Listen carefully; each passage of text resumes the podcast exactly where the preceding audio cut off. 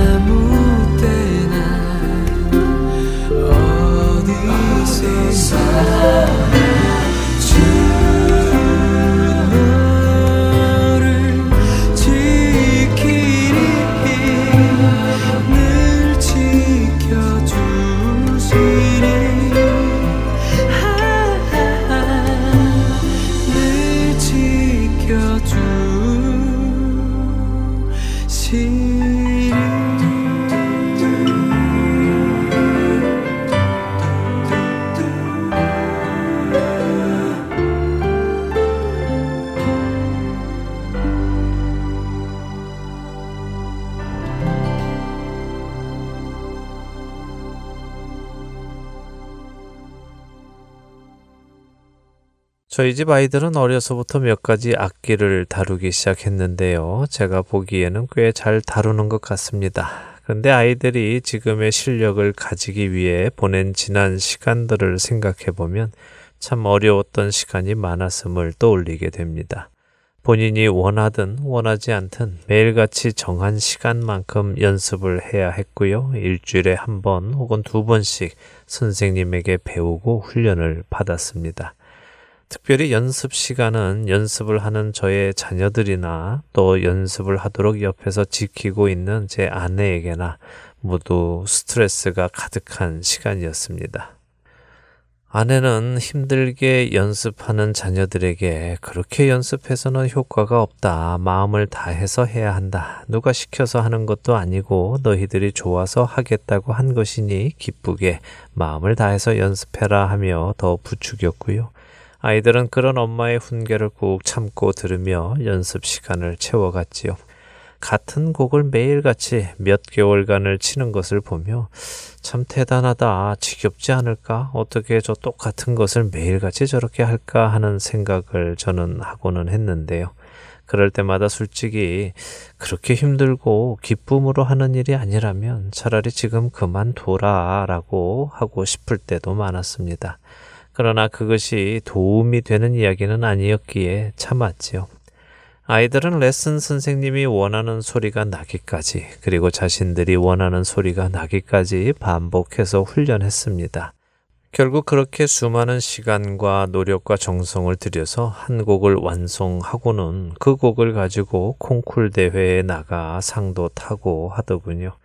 그렇게 자신들의 노력의 결과로 상을 타고 기뻐하는 모습을 보며 저는 혼자 속으로 하기 싫으면 그만두라는 말을 하지 않았던 것을 다행이라고 생각하고는 합니다. 만일 아이들이 중간에 제 말을 듣고 그만두었다면 제 아이들은 지금 피아니스트라는 말을 또는 바이올리니스트라는 말을 들을 수 없었겠지요.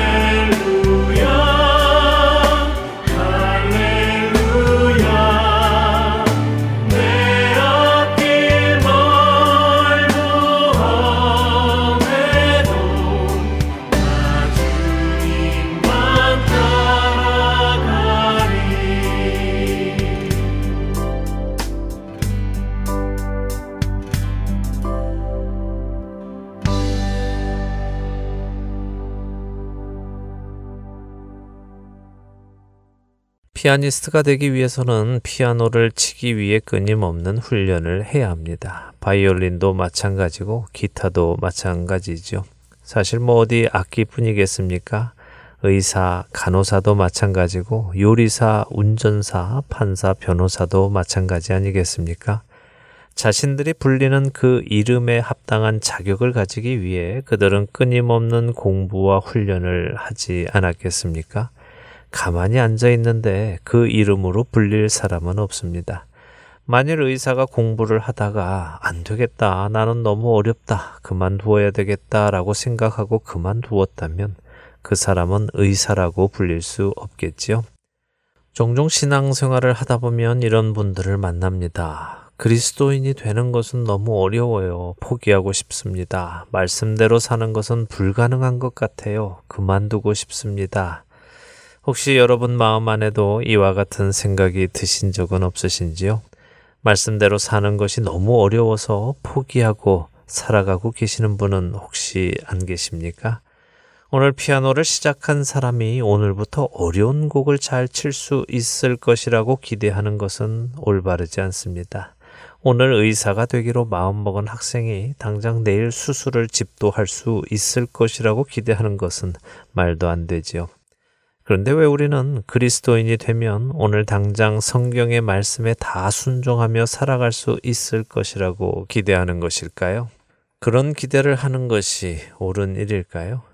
우리가 그리스도인이 되면 그동안 주인 삼아왔던 것을 내버리는 훈련을 하면서 새 주인이신 주님의 말씀에 따라 살아가는 훈련을 시작해야 하는 것입니다. 그리고 그 훈련은 그리 쉽지 않지요. 사도 바울은 자신의 몸을 쳐 복종하게 한다고까지 하지 않습니까?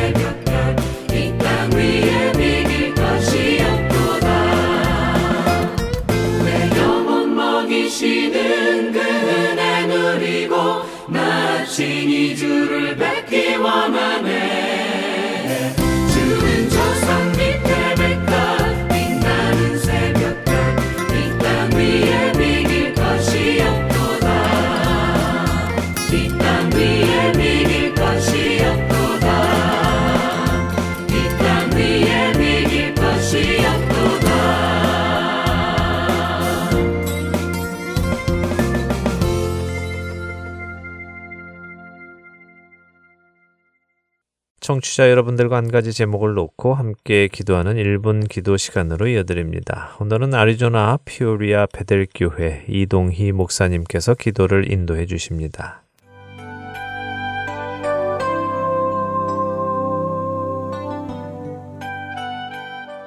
할트앤 서울 복음방송 1분 기도 시간입니다. 저는 아리조나주 피닉스시 인근에 위치한 피오리아 베델교회 담임 이동희 목사입니다. 오늘은 코로나 바이러스 시대에 성도들의 믿음 생활을 위해서 함께 기도하고자 합니다. 미국 전역의 코로나 바이러스가 광범위하고도 빠른 속도로 퍼지고 있는 것을 다 아시고 계실 것입니다.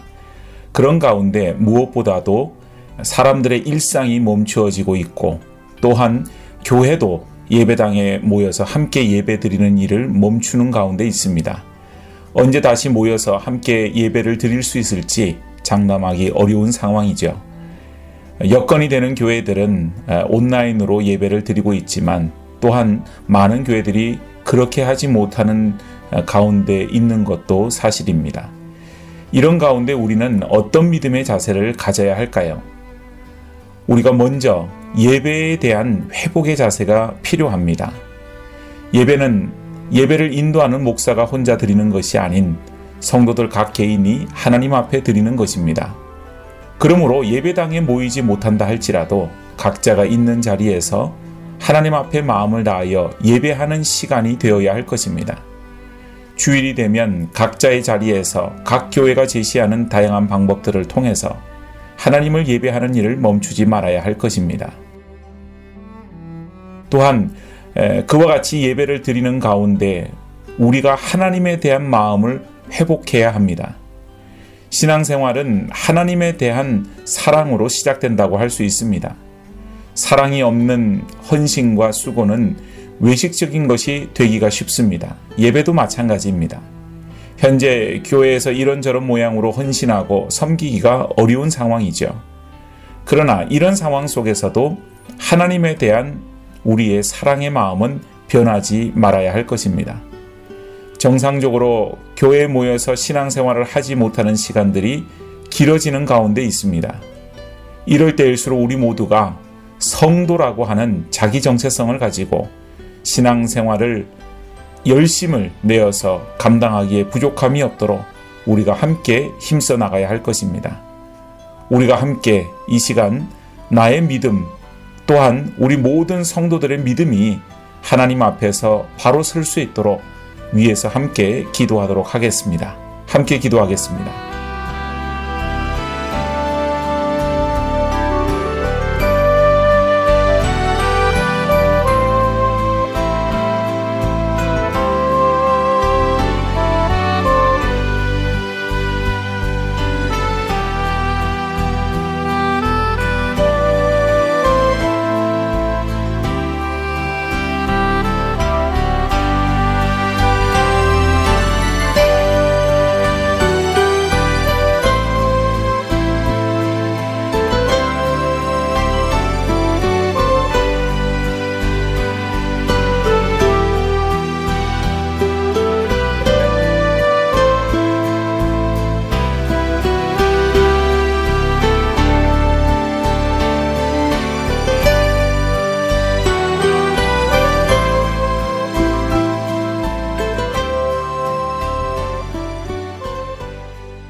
하나님 아버지, 현재 코로나19 바이러스로 인해서 어려움을 겪는 가운데 있습니다. 이 어려운 때에 특별히 우리 성도들의 믿음을 바로 세워주시고, 더욱더 하나님을 사랑하는 마음으로 하나님을 예배하고, 하나님 앞에서 성도들로 바로 서기에 부족함이 없도록 붙들어 주시옵소서. 어려울 때일수록 하나님께 나아가 나의 삶을 맡길 수 있는 믿음을 더하여 주시옵소서. 예수님의 이름으로 기도드리옵나이다. 아멘.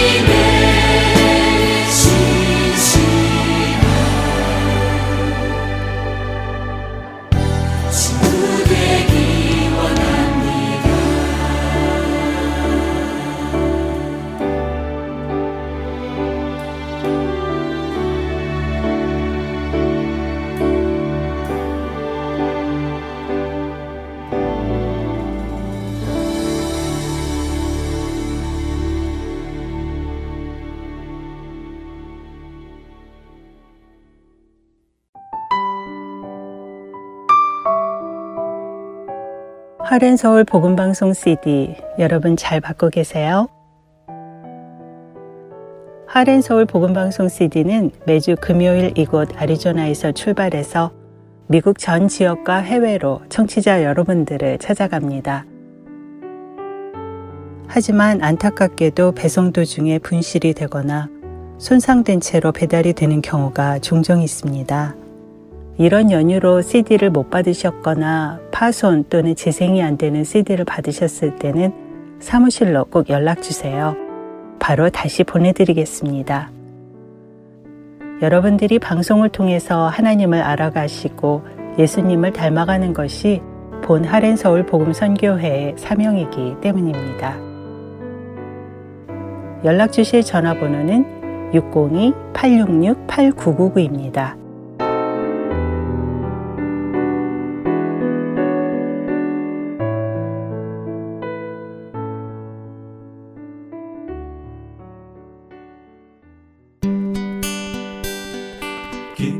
소식 사랑으로 땅끝까지 전하는 아랜소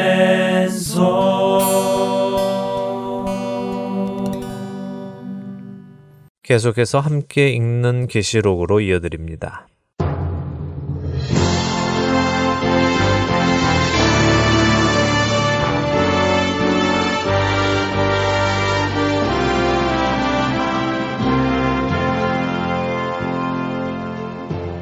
여러분 안녕하세요. 여러분과 함께 요한계시록을 공부하는 시간입니다. 함께 읽는 계시록 진행의 김명아입니다. 네, 여러분 안녕하세요. 강승규입니다.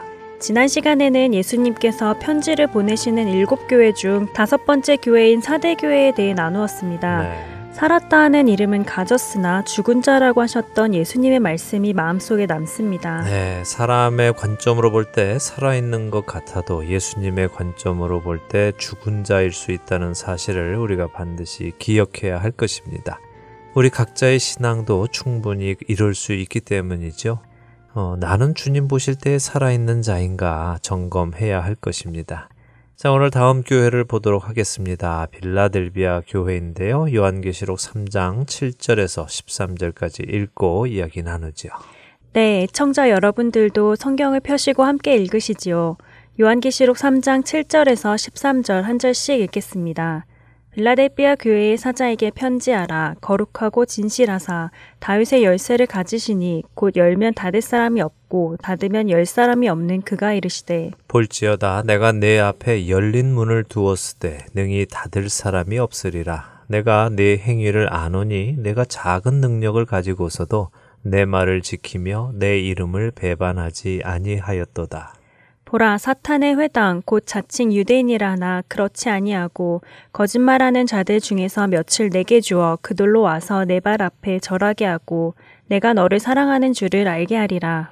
내가 나의 인내의 말씀을 지켰은즉 내가 또한 너를 지켜 시험의 때를 면하게 하리니 이는 장차 온 세상에 임하여 땅에 거하는 자들을 시험할 때라. 내가 속히 오리니 내가 가진 것을 굳게 잡아 아무도 내 면류관을 빼앗지 못하게 하라.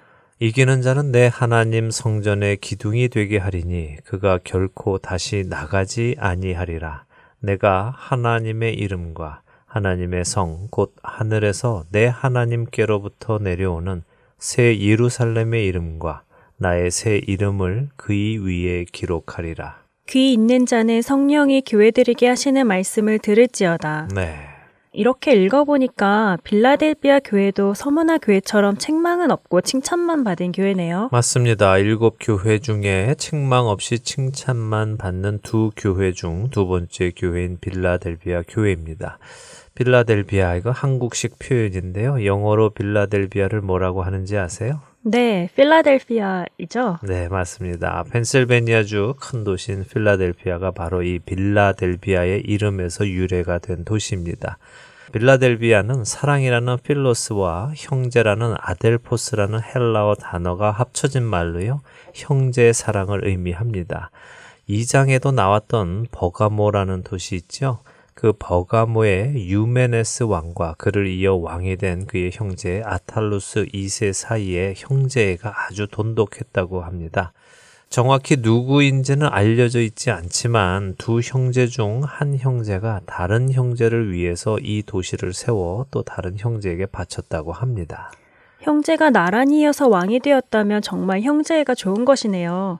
대부분 그런 경우 자신이 왕위를 차지하기 위해 피해 전쟁이 일어나는 것을 자주 보는데요. 네, 그렇죠. 바로 그래서 그 도시 이름이 형제 사랑 빌라델비아가 된 것이죠. 자, 이 빌라델비아의 편지를 보내시는 예수님의 모습은 어떤지 그것부터 한번 볼까요? 거룩하고 진실하사 다윗의 열쇠를 가지신이라고 하시네요. 네, 거룩하고 진실하신 분임을 먼저 밝히십니다. 거룩하신 분은 하나님이시지요. 오직 그분만이 모든 피조물과 구분되시고 모든 불의와 죄에서 구분이 되십니다. 예수님이 거룩하시다는 것은 그분이 바로 그 하나님이심을 나타내는 것입니다. 또한 참되신 분으로 묘사하고 계시죠. 거짓된 세상과 달리 예수님은 참되신 분이십니다.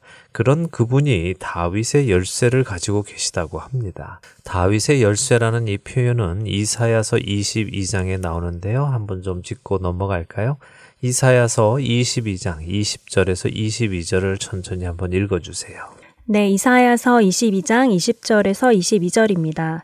그날에 내가 힐기야의 아들 내 종 엘리야김을 불러 내 옷을 그에게 입히며 내 띠를 그에게 띄워 힘있게 하고 내 정권을 그의 손에 맡기리니 그가 예루살렘 주민과 유다의 집의 아버지가 될 것이며 내가 또 다윗의 집의 열쇠를 그의 어깨에 두리니 그가 열면 닫을 자가 없겠고 닫으면 열 자가 없으리라. 네. 아, 이렇게 읽고 보니까요. 예수님께서 빌라델비아 교회에게 하신 말씀과 거의 같네요. 네, 거의 같지요. 다윗의 열쇠가 있는데 열면 닫을 사람이 없고 닫으면 열 사람이 없다고 표현하십니다. 다시 말하면요, 다윗의 열쇠라는 것이요, 그 열쇠로 누군가 열면 닫을 사람이 없고 닫으면 열 사람이 없는 그런 권세를 말하는 것입니다. 근데 이게 무슨 말씀인가 하면요, 이사야서 22장 20절에 힐기야의 아들 엘리야김이 등장을 하는데요. 엘리야김은 남유다의 왕 히스기야 때의 국내 대신입니다. 엘리야김 이전에 셈나라는 사람이 국내 대신을 맡고 있었는데 그는 하나님의 마음에 합하지 못한 사람이었죠. 그래서 하나님께서 셈나를 내리시고 엘리야김을 세우십니다. 지금 이사야 22장은 그 이야기를 하고 있는데요. 국내 대신이란 어떤 직분인가 하면요. 왕의 최측근으로 왕과 함께 모든 것을 다스리는 사람입니다. 더욱이 누군가 왕 앞에 나가려면 이 국내 대신의 통제를 받죠. 국내 대신이 허락을 하면 나가서 왕을 만날 수 있고 국내 대신이 허락하지 않으면 만날 수 없습니다. 그래서 그런 권세가 있음을 다윗의 열쇠라는 표현으로 지금 나타내고 있는 것입니다. 그러니 예수님의 이 말씀은 바로 오직 예수님을 통하여 하나님 앞에 갈 수 있는 것을 말씀하시는 것이죠. 예수님께서 바로 그 열쇠를 가지고 계셔서 그분이 문을 열어 놓으시면 그 문으로 사람들이 갈 수 있고요. 그분이 닫으면 갈 수 없는 것입니다. 바로 예수님이 참되신 왕이신 하나님께로 가는 그 문이시고 길이신 것을 표현하고 있는 것입니다. 아, 그러니까 지금 빌라델비아 교회에게 하나님께로 나갈 수 있는 그 문의 열쇠를 가지신 예수님께서 편지를 하시는 것이군요. 맞습니다. 바로 그것입니다. 그 예수님께서 8절에 말씀하십니다. 보라, 내가 네 앞에 열린 문을 두었는데 능히 닫을 사람이 없다. 막을 자가 없다는 것이죠. 자, 왜 열어두셨는가? 이는 빌라델비아 교회가 작은 능력을 가지고서도 예수님의 말씀을 지키고 예수님의 이름을 배반하지 않았기 때문이라고 하십니다. 작은 능력이면 어떤 능력일까요? 사람들이 힘이 없거나 성도의 숫자가 적었다는 말씀인가요? 네, 아마도 그런 의미였겠죠. 성도의 숫자도 다른 도시의 교회들에 비해 적었고요. 성도의 수가 적으니 어떤 눈에 보이는 큰 일을 이룰 만한 재력이나 능력은 없었던 것으로 이해가 됩니다. 그러나 그렇게 적은 숫자의 성도들이 모였는데도 그들은 다른 사람들의 눈치에 주눅들지 않고 예수님의 말씀에 순종하였고 예수님의 이름을 배반하지 않았다는 것이 칭찬을 받고 있는 것입니다. 구절에는 예언적인 말씀이 담겨 있는데요. 사탄의 회당이라는 표현이 나오면서 자칭 유대인이라고 하나 그렇지 않고 거짓말하는 자들의 모임을 말씀하십니다. 그러니까 스스로는 하나님의 백성이 유대인이라고 생각하지만 실제로는 하나님이 아닌 사탄의 백성이라는 말씀인가요? 네, 뭐 그렇게 볼 수도 있고요. 또 스스로는 하나님의 백성이라고 생각하고 있지만 사탄의 미혹에 빠져서 진리를 보지 못하고 있는 자들일 수도 있죠. 왜냐하면 예수님께서 이들 중 며칠 빌라델비아 교회에게 주어서 그들로 와서 빌라델비아 교회 앞에 절하게 하고 예수님께서 교회를 사랑하는 줄을 알게 하시겠다고 하시죠. 사실 유대인이라면 하나님을 알고 하나님의 아들이신 예수 그리스도를 알아야 하는 것이 정상입니다만 하나님을 믿는다고 하면서도 예수님은 부인하는 그 자들의 모임이 사탄의 회당이라고 예수님은 말씀하고 계십니다. 그러나 그들 중 몇 명은 빌라델비아 교회를 통하여 진리를 깨닫게 되고 예수님이 하나님이심을 깨닫게 되어서 예수님을 영접하게 될 것이라는 말씀이죠. 10절에 중요한 약속을 또 예수님이 해주십니다. 빌라델비아 교회가 예수님의 인내의 말씀을 지켰으니까 예수님도 그들을 지켜서 시험의 때를 면하게 하시겠다고 하네요. 네. 그리고 그 시험의 때는 장차 온 세상에 임하여 땅에 거하는 자들을 시험할 때라고 하시고요. 그렇습니다. 이, 게 흔히 말하는 7년 환란의 때를 말씀하시는 것인가요? 예, 많은 분들이 관심 가지고 계시는 주제지요. 7년 대 환란. 전 3년 반, 후 3년 반 많이 들어본 단어들이고요. 또 환란 전 휴거, 환란 중 휴거, 환란 후 휴거 이런 말도 많이 들어본 말들입니다. 네, 정말 많이 들어봤는데 혼란스럽기만 하고 뭐가 맞는지 잘 모르겠어요. 예, 혼란스럽죠. 신학자들도 다 각기 자기 주장이 있는데 그들보다 성경을 덜 공부한 사람들이라면 당연히 혼란스럽지 않겠습니까? 저도 이런 무슨 무슨 설, 무슨 무슨 설 이런 것을 읽다 보면요. 멀쩡하던 머리도 복잡해지고는 합니다. 그런데요, 이런 무슨 설, 무슨 설, 이것이 무슨 뜻인가를 알기 이전에 왜 우리들은 언제 휴거 되느냐, 아, 혹시 아직 성경을 잘 모르는 분들을 위해서 휴거라는 말부터 설명을 하고 넘어가죠. 김명아 아나운서는 휴거가 무슨 뜻인지 아시죠? 네, 들려 올려간다는 말로 알고 있습니다. 예수님께서 다시 오실 때 우리 성도들의 이름을 부르실 때 우리가 들려 올라가서 공중에서 예수님을 만난다는 의미로요. 네, 맞습니다. 이끌 휴, 들 거라는 한자를 사용해서 휴거라고 합니다. 이끌어 들어 올려지다 하는 것인데요. 영어로는 rapture라고 흔히 합니다. 그러나 이 표현은 헬라어 할파조라는 단어를 번역한 것인데요. 할파조는 영어로 하면 아, rapture보다 snatch 혹은 catch up 이런 의미입니다. 아, snatch라면 무언가 잡아채는 그런 의미잖아요. 그렇죠. snatch 하면 낚아채는 의미로 아주 빠른 속도로 무언가를 움켜쥐는 것을 의미하지요. 예를 들어 컵 같은 것이 식탁에서 떨어질 때 빨리 낚아채면 컵이 바닥에 떨어져 깨지지 않잖아요. 그런데 컵을 천천히 낚아채면 어떻게 되겠습니까? 손에 닿기도 전에 떨어져서 산산조각 나겠죠. 네. 그래서 그런 것을 빨리 낚아채는 것을 할파조라고 하는 것입니다. 결국 휴거라는 것은 우리 의미로 들려 올라가는 것을 뜻하지만요. 예수님의 관점에서 보면 멸망할 세상에서 하나님의 백성, 예수님을 따르는 자들을 멸망 직전에 확 낚아채는 것을 의미하는 것입니다. 네, 멸망에 이르지 않도록 말이죠. 그럼요. 자, 성도의 구원을 휴거라고 부른다는 거 짚고 이야기를 하죠. 자, 아까 드리려 했던 질문은 이것입니다. 우리가 이 휴거, 이 휴거가 언제 될지 궁금해하는 이유가 무엇이라고 생각하세요? 휴거의 시점을 궁금해하는 이유요. 네. 어, 글쎄요. 그냥 궁금한 거 아닌가요? 그냥 단순한 호기심으로요.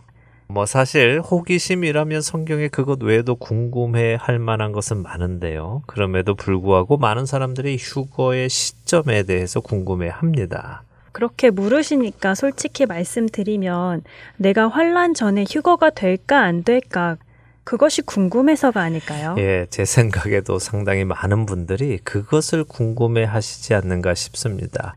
물론 앞으로 예수님께서 언제 어떻게 재림하셔서 이 세상의 불의함과 죄악됨을 다 심판하시고 거룩하고 공의로운 다스림 속에서 우리가 살아가게 될까? 그것이 궁금해서 알고 싶어 하는 분들도 계실 것입니다. 그러나 동시에 아, 내가 죽은 후에 환란이 와야 되는데 하는 분들도 계시고요. 적어도 환란이 오면 그 환란에서 휴거받고 환란을 안 겪어야 할 텐데 하는 소망을 가진 분들도 많이 계시죠. 그런데 우리가 앞으로 공부를 해 나가다 보면 아, 내가 대환란이라는 것이 무엇인지도 잘 모르고 있었구나 하는 깨달음도 생기게 될 것입니다. 그리고 예수님께서 이 편지를 쓰신 이유가 무엇인지도 깨닫게 되므로 휴거의 때가 중요한 것보다 심판에서 우리를 구원하시는 예수님의 손길이 더 중요하다는 것도 깨닫게 될 것이고요. 그러니까 이것도 미리 가지 말고 차츰차츰 성경이 열어주시는 만큼 보며 나가도록 하겠습니다. 근데 조금 아까 말씀드린 대로 헬라어 할파조라는 단어가 가지고 있는 의미를 생각해 보면 적어도 어떤 일이 있을지는 짐작할 수 있습니다. 그렇죠? 네, 적어도 심판에 떨어지지 않게 건져내실 것이라는 말씀이네요. 네, 맞습니다. 사실 그 개념이 기독교의 개념입니다.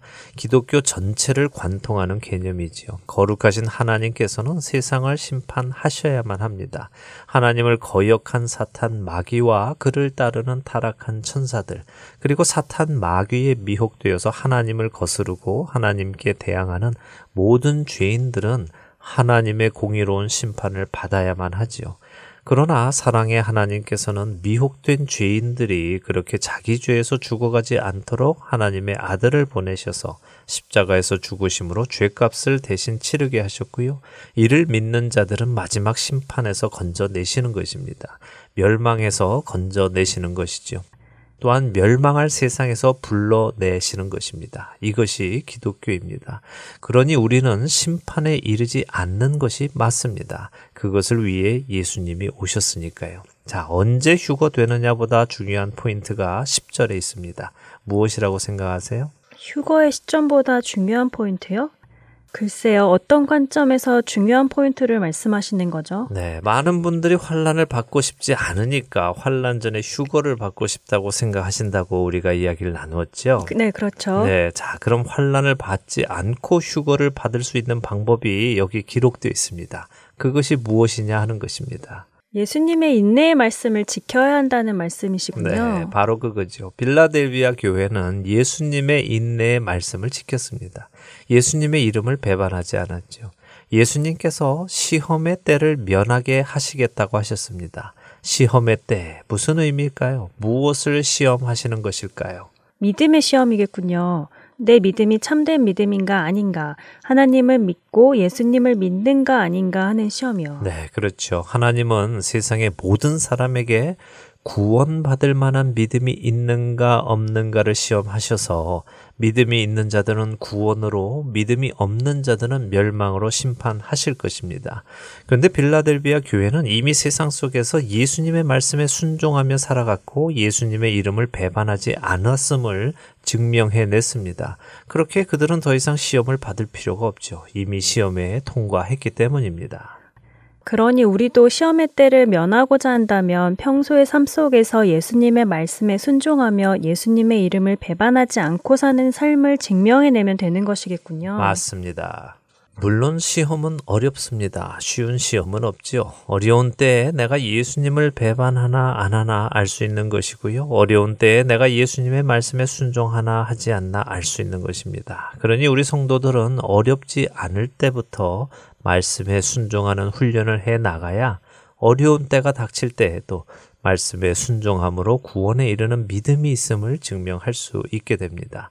부디 그렇게 되는 우리가 되기를 바랍니다. 아멘. 꼭 그렇게 되기를 원합니다. 네. 자, 예수님께서는 이처럼 빌라델비아 교회가 시험의 때에 시험을 면하게 될 것을 말씀하신 후에 그들에게 명령하십니다. 뭐라고 하시죠? 내가 가진 것을 굳게 잡아 아무도 내 면류관에 빼앗지 못하게 하라고 하시네요. 네, 그렇습니다. 예수님께서 먼저는 내가 속히 올 것이다 라고 하십니다. 예수님의 다시 오심이 급히 일어날 것이라는 말씀이죠. 어떤 분들은 이럴 것입니다. 예수님 거짓말 하신 거 아니야? 2000년 전에 빌라델비아 교회에게 내가 속히 올 것이다 하셔놓고 지금 2000년이 지났는데도 아직도 안 오셨잖아. 아니 어떻게 속히 오시겠다고 하신 분이 2000년이 넘도록 안 오셔 하실 수 있지요? 네, 그러게요. 생각해보니 그렇네요. 2000년 전에 빌라델비아 교회에게 속히 오시겠다고 하셔놓고 아직도 안 오셨어요. 어떻게 된 거죠? 네, 그것은 이렇게 생각하셔야 합니다. 책망 없이 칭찬만 받은 서머나 교회에게도 예수님께서 장차 10일 동안 환난을 받을 것이라고 하셨던 것 기억하시죠? 네. 그것이 실제로 10일인지 혹은 10년일지 아니면 교회 역사에 있었던 10번의 박해를 뜻하는 것인지는 모르지만 끝이 반드시 있다는 것이고 그 시간이 우리의 생각보다는 짧다는 것을 말씀하시는 것이라고 말씀드렸습니다. 빌라델비아 교회에게 하시는 말씀도 마찬가지입니다. 믿음의 선한 싸움을 하고 있는 빌라델비아 교회에게도 그래 멀지 않다 포기하지 마라 내가 속히 올 것이다. 그러니 그때까지 포기하지 말고 너희에게 있는 나의 말에 대한 순종 그 일을 계속해라. 그러면 반드시 승리하게 될 것이다 하시는 것이죠. 자, 이렇게 끝까지 견디는 빌라델비아 교회에게 약속해 주시는 말씀이 끝에 있습니다. 하나님 성전에 기둥이 되게 하시겠다고 하셨어요. 네, 참 멋진 말씀이죠. 네. 어, 어느 집안의 기둥이 된다는 말은 그만큼 인정을 받는다는 의미고요. 또 그 집안의 큰 일을 해냈다는 의미 아닙니까? 이렇게 예수님의 말씀을 순종하며 끝까지 믿음을 지키는 자들이 바로 하나님 나라에서 인정받는 사람이 되고 하나님 나라의 자랑이 되고 명예로운 사람이 된다는 것입니다. 이렇게 믿음을 지켜낸 자들은 하나님 성전의 기둥이 되고요. 그들은 결코 다시 나가지 않을 것을 말씀하십니다. 영원성을 말씀하시는 것이죠. 안전함을 이야기하시는 것입니다. 그리고 그 증거로 그들에게 하나님의 이름과 새 예루살렘의 이름과 예수님의 이름을 그 사람에게 기록하시겠다고 하시죠. 소유권을 말씀하시는 것이군요. 그렇습니다. 하나님의 소유가 되고 새 예루살렘의 시민이 되고 예수님의 사람임을 영원히 인정하시겠다는 말씀입니다. 저는 우리 할텐 서울 복음 방송 애청자분들이 이 사실을 꼭 기억하시기를 바랍니다. 예수님께서는 지속적으로 우리 믿음이 말씀의 순종이라는 행위로 나타나야 함을 말씀하고 계시다는 것을 말입니다. 우리의 믿음이 말씀의 순종이라는 행위로 나타나지 않는다면 결코 그 믿음은 믿음이라고 말할 수 없다는 것을 기억해야 합니다. 행위가 없는 믿음은 죽은 믿음입니다. 이것을 가볍게 여기지 마시고 내가 오늘도 예수님의 말씀에 순종하는 삶을 살고 있는지 늘 점검하시기 바랍니다. 우리가 사는 인생 긴 것 같지만 짧습니다. 예수님께서 하시는 말씀이 그것이지요. 내가 속히 오겠다. 그러니 그 짧은 시간 동안 말씀에 순종해라. 그리하면 영원한 생명이 주어진다라고 말입니다. 우리 모두가 주님을 사랑해서 주님의 말씀에 순종하기를 기뻐하고 주님을 사랑해서 이 세상에서 자신의 육신의 정욕을 이겨내고 주님을 따라가는 자들이 되기를 바랍니다. 아멘입니다. 그렇네요. 지금 일곱 교회에게 하시는 예수님의 말씀을 읽다 보니 예수님께서 말씀에 대한 순종을 강조하고 계심을 보게 되네요. 네. 우리는 너무 한쪽으로 치우쳐서 믿음만을 강조해 왔는데 믿음과 믿음에 따른 행위는 따로 떼어낼 수가 없는데 너무 한쪽만 강조했다는 생각이 듭니다. 오늘부터 믿음과 행위가 하나라는 생각을 하며 신앙생활을 해 나가야겠습니다. 물론입니다. 그러나 말씀드린 대로 그 순종의 동기는 주님을 사랑해서여야 합니다. 그렇지 않고 자기 의 때문에 말씀을 지켜내려면 힘들기도 하고요. 또 포기하게 됩니다. 그러나 주님을 사랑하면 할 수 있습니다. 사랑하면 목숨도 내어줄 수 있으니까요. 주님을 마음을 다하고 뜻을 다하고 힘을 다해 사랑하시는 우리 모두 되기 바라면서요. 함께 읽는 계시로 오늘 시간 마치도록 하지요. 네, 한 주간도 주님만 사랑하시는 여러분 되시기 바랍니다. 저희는 다음 주에 뵙겠습니다. 안녕히 계세요. 안녕히 계십시오.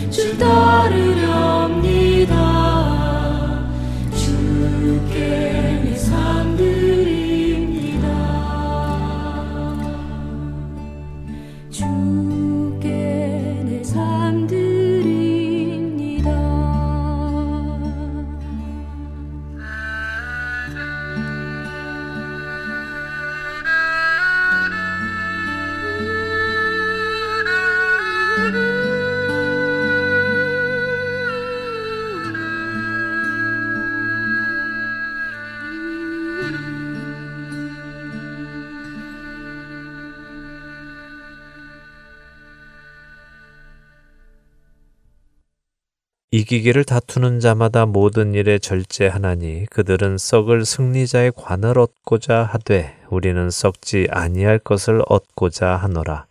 그러므로 나는 다름질하기를 향방 없는 것 같이 아니하고 싸우기를 허공을 치는 것 같이 아니하며 내가 내 몸을 쳐 복종하게 함은 내가 남에게 전파한 후에 자신이 도리어 버림을 당할까 두려워함이로다. 고린도전서 9장 25절에서 27절의 말씀입니다. 사도 바울은 그리스도인의 삶을 다름질하고 싸우기를 하는 운동선수에 비유했습니다. 이렇게 자기 자신에게 주어진 그 경기에서 승리하기 위해 선수들은 모든 일에 절제한다고 말씀하시죠. 하고 싶은 대로 하며 사는 것이 아니라 이기기 위해, 승리하기 위해, 상을 얻기 위해 해야 할 것을 하며 잘 안 되는 것을 잘 될 때까지 자신의 몸을 치며 절제하며 훈련해 나가야 하지요. 그리고 그렇게 해서 그 실력을 가지고 있을 때에 그들은 비로소 자신의 종목에 맞는 운동선수라는 호칭으로 불리워지게 되는 것입니다. 우리가 그리스도인이라 불리는 사람들이라면 우리는 그리스도인이라 불릴 만한 자격을 갖추어야 합니다. 그리고 그렇게 하기 위해서는 반복되는 훈련을 해야 하지요. 원수를 사랑하며 너희를 박해하는 자를 위하여 기도하라는 예수님의 말씀에 순종하는 것이 처음부터 가능할까요? 내 이웃 하나 사랑하기도 벅차하는 사람이 어떻게 하루아침에 원수를 사랑할 수 있게 되겠습니까? 그렇다고 나는 할 수 없다고 포기할 수 있을까요? 만일 그렇게 포기한다면 우리는 그리스도인이라 불리는 것을 포기하는 것이나 마찬가지입니다. 그렇기에 포기해서는 안 됩니다. 그리고 반복해서 훈련해야 하는 것입니다. 왜냐하면 예수님께서 불가능한 것을 우리에게 요구하신 것이 아니기 때문입니다. 그러므로 우리는 우리 안에 계시는 성령 하나님의 인도하심을 따라 내 주변에 주시는 사람들을 사랑하는 연습을 해야 합니다.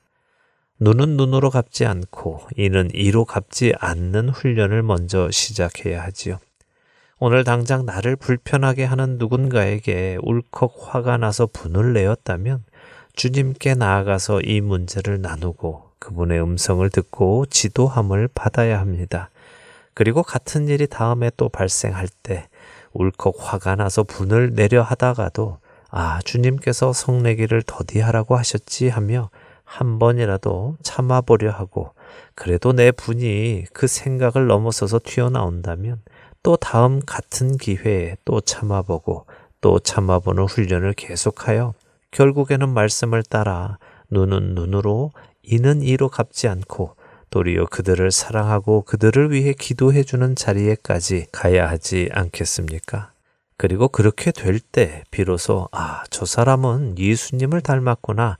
그래서 그리스도인이라 부르는구나 하는 말을 듣지 않겠습니까? 사랑하는 할텐 서울 복음 방송 애청자 여러분. 가만히 있으면 저절로 그리스도인이 되는 것은 아닙니다. 그리스도인이라는 이름으로 불리기 위하여 우리는 그 이름에 합당한 훈련을 받아야 합니다. 그리고 그 훈련은 매일같이 반복적으로 일어납니다. 언제 어느 때 어떤 상황에서도 내 본성이 아니라 말씀에 순종하는 사람이 될 때까지 일어나지요. 그렇게 우리를 만들어 가는 것이 하나님의 뜻이기에 그렇습니다. 그렇기에 잘 안 된다고 포기하지 마시기 바랍니다. 너무 급하게 변화되려고도 하지 마시기 바랍니다. 여러분을 인도하시는 하나님의 인도하심에 따라 그분의 때에 그분의 타이밍에 맞추어 훈련을 받으시기 바랍니다. 사랑하는 자들아 너희를 연단하려고 오는 불시험을 이상한 일 당하는 것 같이 이상히 여기지 말고 오히려 너희가 그리스도의 고난에 참여하는 것으로 즐거워하라. 이는 그의 영광을 나타내실 때에 너희로 즐거워하고 기뻐하게 하려 함이라. 베드로전서 4장 12절과 13절의 말씀입니다. 하나님께서는 우리를 그리스도의 영광을 나타내실 때에 즐거이 그리고 기쁘게 참여하게 하기 위하여 우리를 부르셨고 부르신 우리를 그리스도의 고난에 참여하는 불시험을 통하여 연단하신다고 하십니다. 그렇기에 두려워 마시고 그리스도인이 되는 훈련을 받으시기 바랍니다. 한 주간도 그리스도인이라 불리는데 부족함이 없는 사람으로 기쁘게 훈련을 받아가시는 저와 애청자 여러분이 되시기를 소원하며 오늘 주안의 하나 여기에서 마치도록 하겠습니다. 함께 해주신 여러분들께 감사드리고요. 저는 다음 주 이 시간 다시 찾아뵙겠습니다. 지금까지 구성과 진행의 강순기였습니다. 애청자 여러분, 안녕히 계십시오.